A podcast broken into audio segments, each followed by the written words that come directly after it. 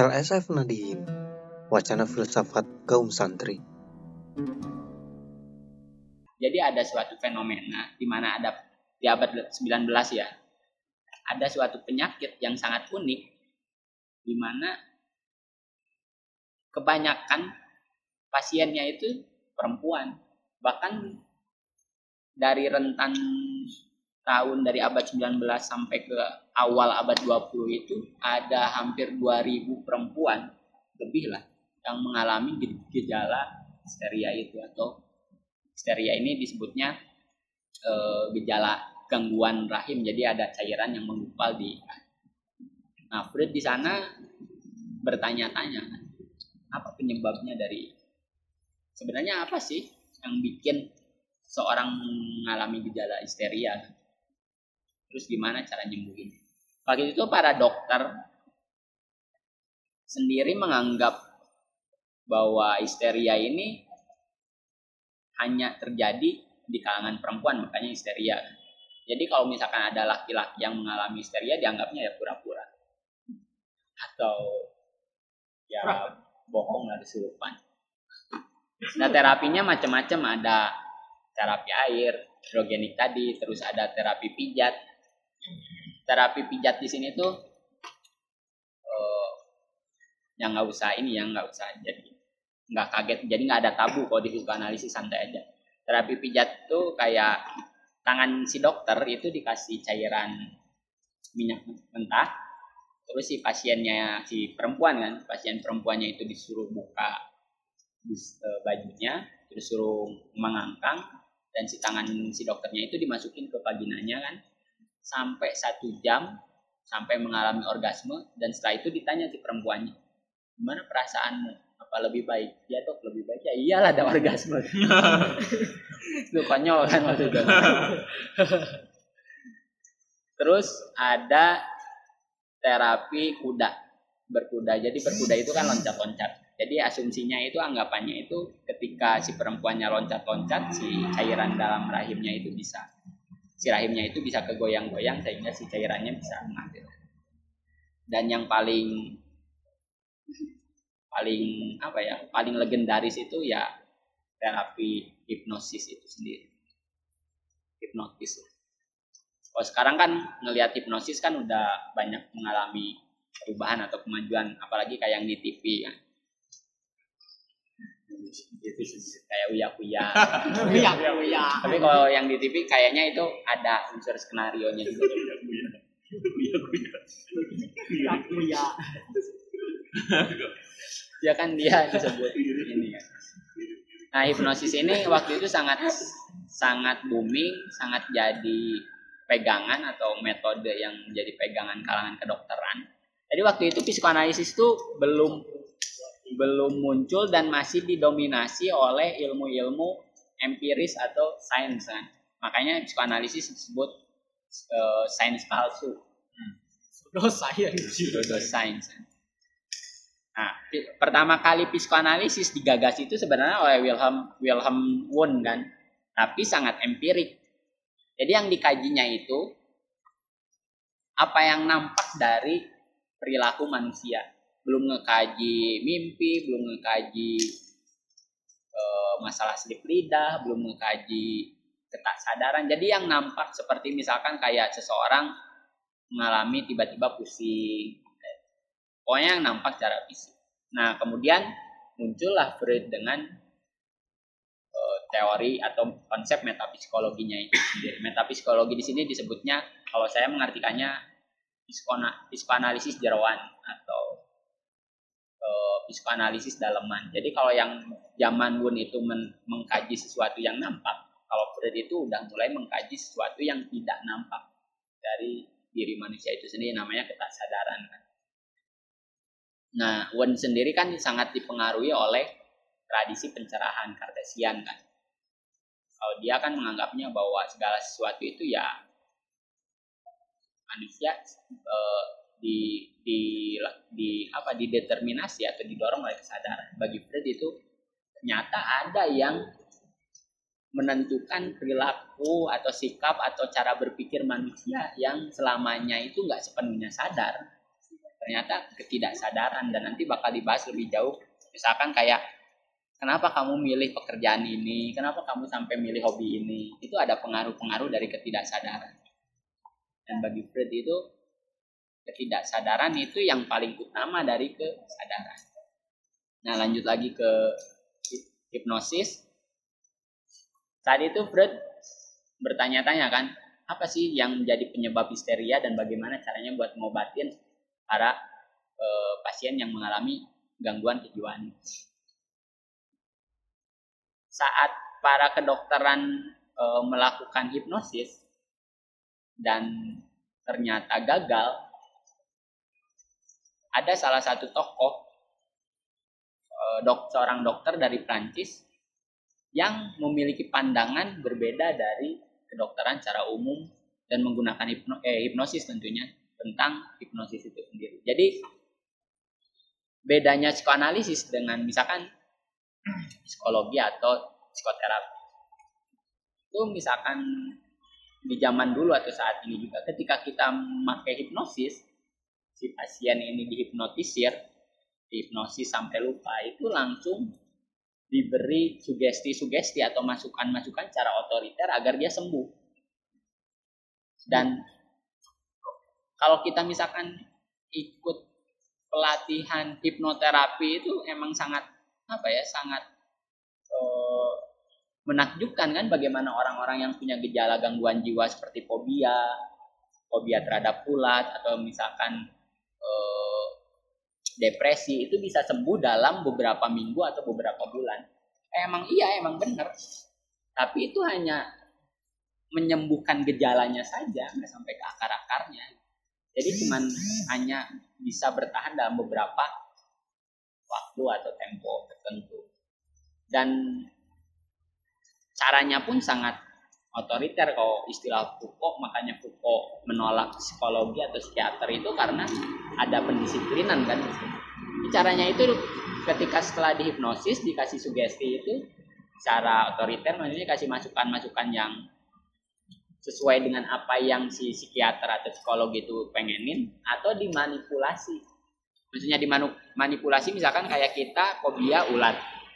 Ketika kita dihipnosis gitu kan si pasien itu diberi masukan bahwa apa yang kamu lihat ini ulat ini itu nggak menakutkan. Itu misalkan lucu itu kayak kucing gitu. Bisa kamu makan langsung gitu. jangan ulat mulut nah seperti itu. Jadi dimanipulasi si objek dari traumanya itu sendiri. Dan itu hanya bertanda beberapa. Dan saya mempertanyakan itu kan sampai akhirnya ya karena saya punya karena saya belajar filsafat jadi ya enggak enggak percaya gitu aja. Sampai akhirnya menghapuskan nah setelah hipnosis itu dia muncul Sarko itu yang dari Prancis itu dia menganggap bahwa hipnosis tidak bisa menyembuhkan orang-orang yang mengalami gangguan kejiwaan atau histeria.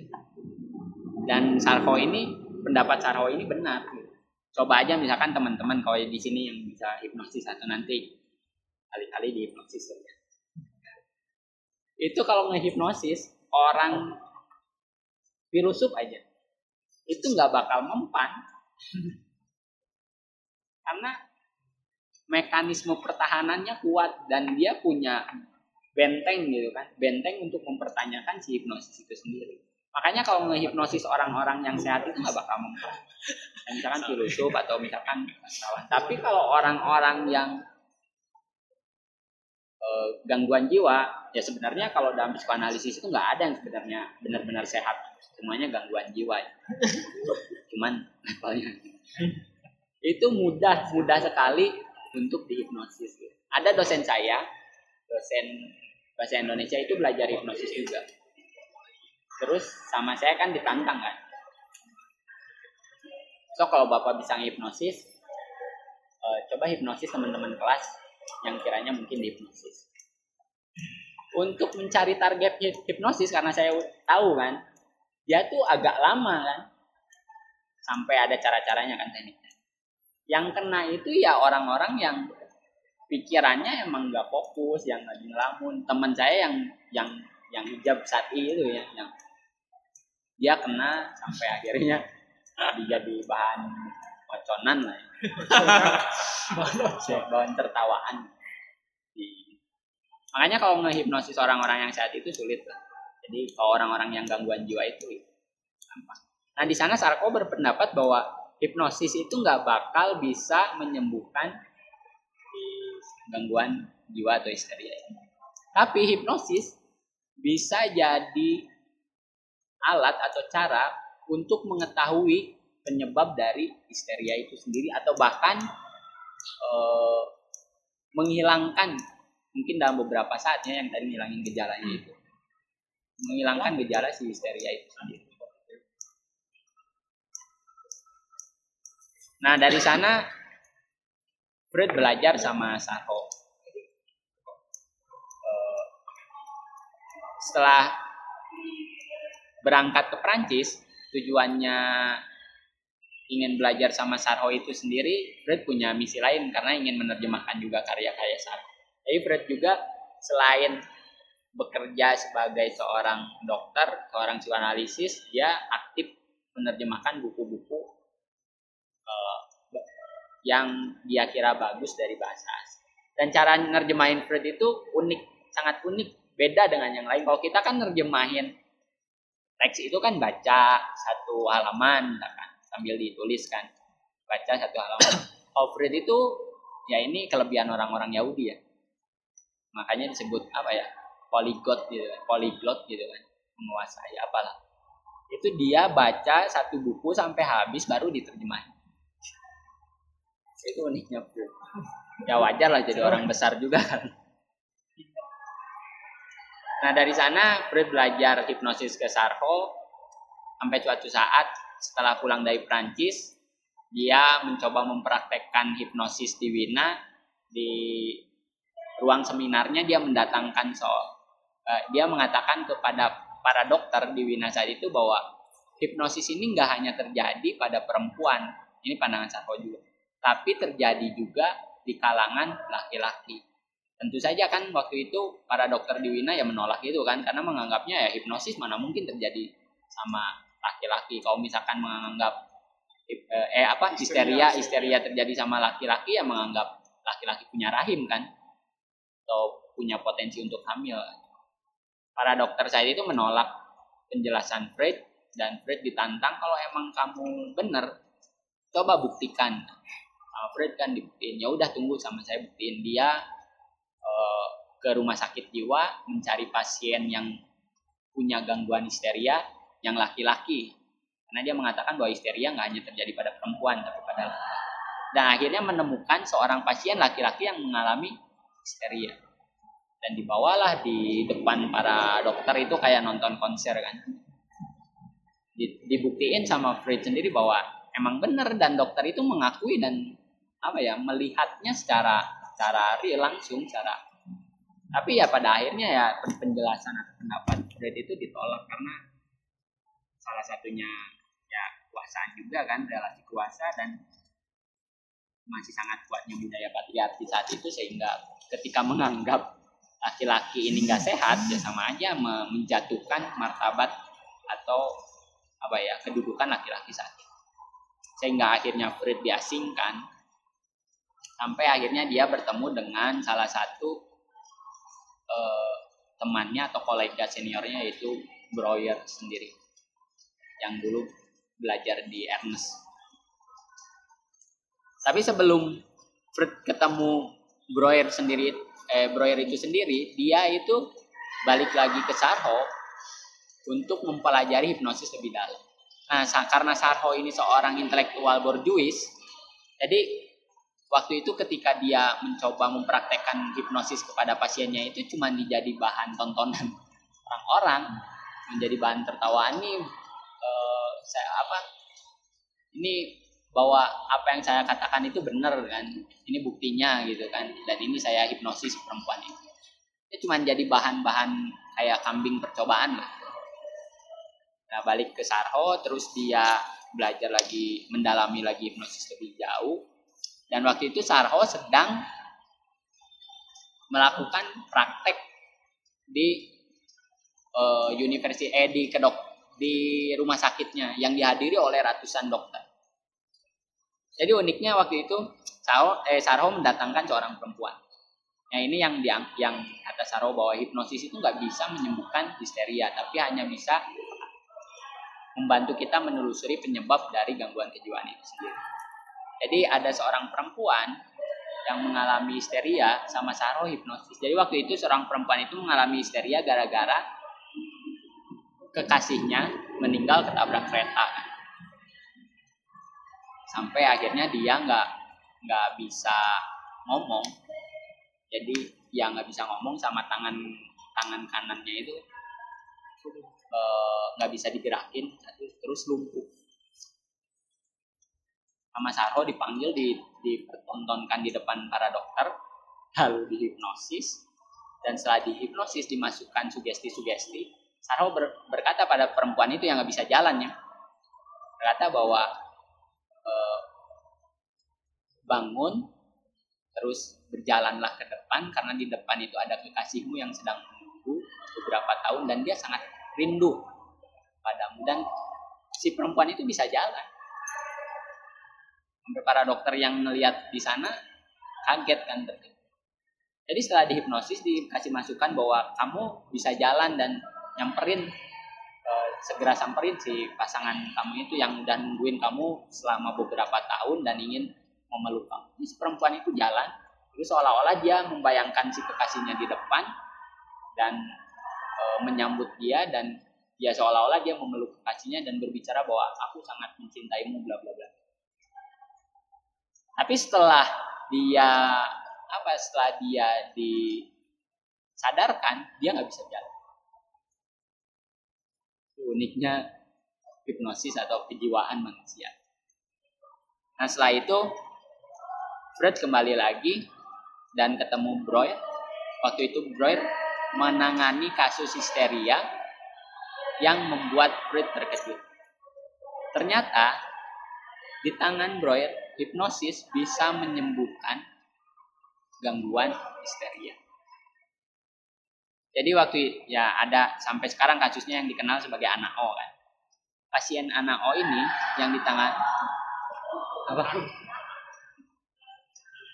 si anak O ini dia itu mengalami gangguan histeria gara-gara bapaknya sakit.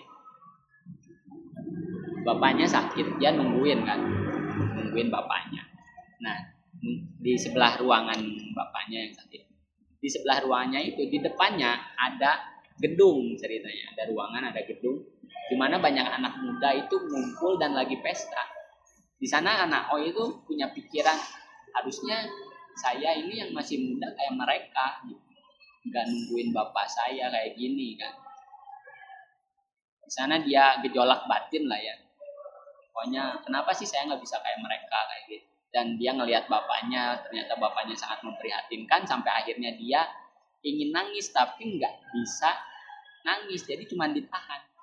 Jadi nggak keluar air mata. Karena mungkin teman-teman ngelihat orang yang ingin nangis tapi ditahan terus nggak sampai ngeluarin air mata kan? Oh, cirambai lah ya. Cirambai. Eh, cirambai. Dia sampai menahan air matanya agar nggak jatuh. Dan itulah awal mula anak om mengalami gangguan kejiwaan sampai dia nggak bisa minum dia mengalami kelumpuhan juga tangannya. Jadi kalau teman-teman lihat apalagi seorang ibu rumah tangga melihat fenomena di kita bagaimana misalkan cengeng itu dianggap apa yang memalukan atau menjijikan itu sebenarnya dalam psikanalisis itu ya nggak tepat juga karena itu bisa memicu gangguan kejiwaan tadi kan. Semakin semakin sesuatu yang menakutkan atau yang memalukan itu direpresi ditekan disangkal itu semakin terkumpul semakin ya jadi jadi penyakit juga sih. Jadi penyakit dan sebenarnya itu nggak hilang kan.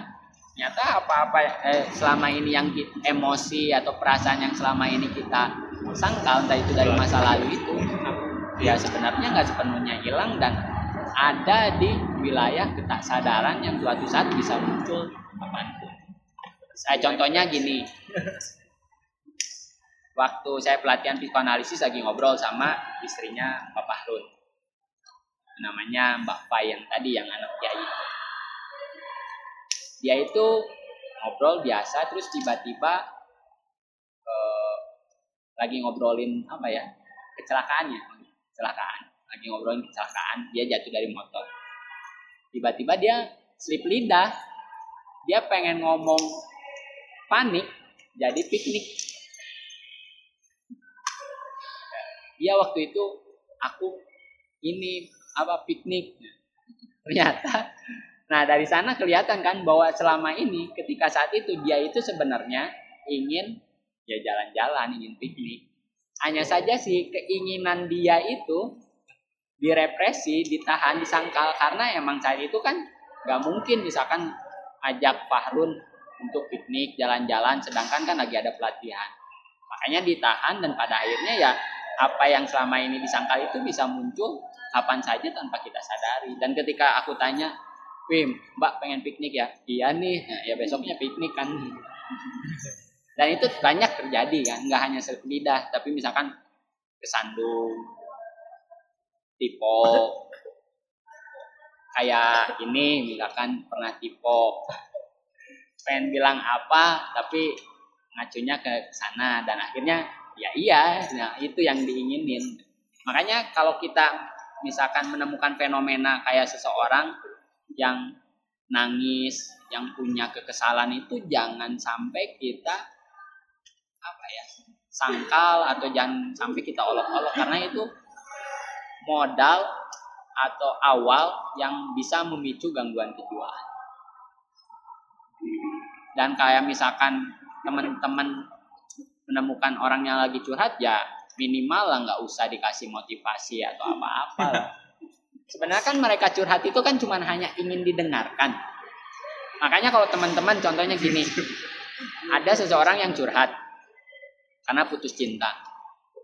Udah dikasih tahu berapa kali kan, aku tuh udah nggak tahan sama si Anu karena si Anu kasar, karena si Anu gini gini gini gini, karena si Anu selingkuh.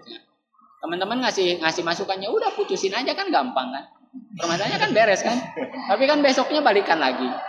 Dan banyak kan seperti itu. Sebenarnya kan ya yang yang ingin dia katakan itu atau yang ingin eh yang dia inginkan dari kita itu bukan bukan masukan-masukan atau motivasi-motivasi yang malah nantinya e, merepresi lagi keinginan-keinginan dia secara tak sadar. Terus Makanya kalau orang-orang yang punya gangguan jiwa di psikoanalisis itu dilarang ngedengerin motivator. ya lah, kayak Ahmad Teg eh apa sih apa? Teguh. Ahmad Teguh. Ahmad Teguh. Aku Ahmad. Torek anjing power Enggak karena tadi ngomongin Ahmad yang nulis itu kan skizofrenia dan aku agak risih juga sama dia. Maksudnya risih kan secara gagasan enggak secara personal. Itu sebenarnya dilarang. Terus diwanti-wanti jangan dulu mengikuti kajian keislaman. Jadi biar sampai dulu sembuh nggak dia bisa melakukan aktivitas lain karena kan dalam agama itu kan apalagi dalam motivator ya motivasi-motivasi itu sebenarnya kan banyak masukan-masukan yang sebenarnya itu manipulasi dan merepresi atau mengalihkan apa yang sebenar yang sebenarnya kita inginin atau kita hasrati dan hasrat yang paling fundamental atau paling mendasar dari diri manusia kan hasrat seks itu sendiri kan. Makanya seks ini menjadi bahan atau bulan-bulanan atau represi besar-besaran dari masyarakat. Sampai sekarang kan jadi tahu. Dan itu yang paling. Baik lagi ke Freud. Nah setelah dia bertemu Freud, Freud mengatakan bahwa ternyata hipnosis bisa menyembuhkan histeria Freud kaget kan oh buktinya apa Freud diajak ke rumahnya Breuer untuk melihat rangkuman kasusnya setelah dibaca sama Freud rangkuman kasusnya dia terkejut dan ya emang benar. Jadi hipnosis yang dilakuin sama Breuer itu bisa menyembuhkan penyakit histeria yang pasiennya si anak O itu yang sangat terkenal sampai sekarang kan. Anak O yang mengalami gangguan kejiwaan karena dia sangat iba melihat anak muda yang sedang berpesta tapi dia sendiri malah ngejaga ayahnya yang lagi sakit sehingga dia nggak bisa minum air putih Cager atau anjing gitu pesta. Kata orang-orang ini mah kita ekspresi nanti artikulasi nanti. Anjing. Nah itu terus dia dan ada yang uniknya lagi ketika misalkan anak Freddy eh si anak O ini belajar pada salah satu guru bahasa Inggris. Jadi guru bahasa Inggrisnya ini minum air putih. Setelah minum air putih, si gelasnya, si bekas minumnya itu dikasih diminumin ke anjing. Nah bagi si anak oh itu sangat menjijikan menjijikan dan ya nggak nggak mungkin untuk ngomong misalkan kasih tau Rick, Rick balik gue anjing geluh gitu karena sama dia dan ternyata itu yang bis- juga bisa menyebabkan gangguan kejiwaan dia sampai nggak bisa berbicara bahasa Jerman tapi bisa berbicara bahasa penyakit-penyakit zaman baru lama arunik enak lebih unik deh Nah, dari gangguan kejiwaan ke fisik kan jadinya psiko, eh, psikomatik. Nah, setelah itu Freud berpikir bahwa ternyata manusia itu bukan hanya karena apa ya dia sehat atau dia nggak makan makanan yang bergizi, tapi manusia bisa sakit karena ada perasaan bersalah. Kan banyak kan kayak aku misalkan ngebohong. Secara lahiriah secara dohir kan ya orang nggak tahu kalau aku ngebohong. Tapi kan kalau di batin kan kalau orang tasawuf mah bilangnya "Nah, kamu nggak nggak bisa ngebohongin hati kamu kan karena suci lah. Tapi kan di di dalam diri kita sendiri kita nggak bisa ngebohong kan? Kita mengakui bahwa itu bohong. Dan ketika itu nggak diungkapkan dan terus-terusan mengejar oh, rem teologinya dosa kan? Dosa itu mengejar atau hal yang rasa bersalah itu terus menghantu- menghantui ya itu bisa jadi gangguan kejiwaan. Dan saat ini kan banyak orang-orang yang selalu mengalami rasa bersalah karena misalkan aduh nggak enak tuh sama temen misalkan kayak aku kemarin nggak jadi ngisi terus eh, aku malu gitu kan. Secara moralitas kan nggak etis malu terus rasa bersalah. Saja kan galau ya kan galau terus Jadi teroris. jadi teroris. Galau terus nggak enak. atau bahkan bisa aja aku nggak datang ke sini karena malu kan. Atau nggak muncul di grup. Nah itu rasa-rasa bers- rasa bersalah seperti itu yang bagi Freud saat itu dan pemahaman tentang ini waktu itu sangat wah beda kalau sekarang kan banyak. Bisa memicu gejala gangguan jiwa atau membuat manusia sakit. Dan orang harus diakui mau nggak mau paling sulit untuk mengakui bahwa dia itu salah atau dia itu nggak tahu. Mekanisme pertahanannya kan kuat. Ada yang misalkan kayak aku nggak suka sama ibu misalkan berantem sama ibu misalkan ya. terus aku nggak mungkin dong bilang ke ibu anjing kamu mana lain kolot aing poin payah tapi kan dipendem kan Aduh, waduh tong. Itu bukan misal kayaknya. eh kalau pakai psikoanalisis ya, bukan misal itu. ya pernah pernah aku pernah. Kayak gitu. terus aku untuk mengatasi itu atau untuk eh, mencari resolusi konflik itu kan bagaimana caranya bisa diungkapin? Aku ungkapin lah ke dia. Ya dia diam aja. Ya aku yang ngomong sana ke sini oh kalau nggak ada agama nggak ada moral udah aku jadi maling kundang juga bersedia lah terus setelah itu udah lega ya udah beres dan biasa lagi gitu. Nah kalau misalkan aku sama Ajeng ya kayak gitu, misalkan Ajeng punya masalah ya dia ngomong apa aja sampai mau keluar bahasa kasar ya nggak apa-apa asal semuanya keluar dulu dan pada akhirnya kalau misalkan semuanya udah keluar ya udah biasa lah dan nggak jadi beban dan nggak nggak keingetan lagi. Hmm. Ya kan? Itu salah satu cara semi analisis diri. Dan orang itu paling sulit ketika misalkan untuk menga- mengatakan atau mengakui ya saya nggak bisa. Dan saya nggak mampu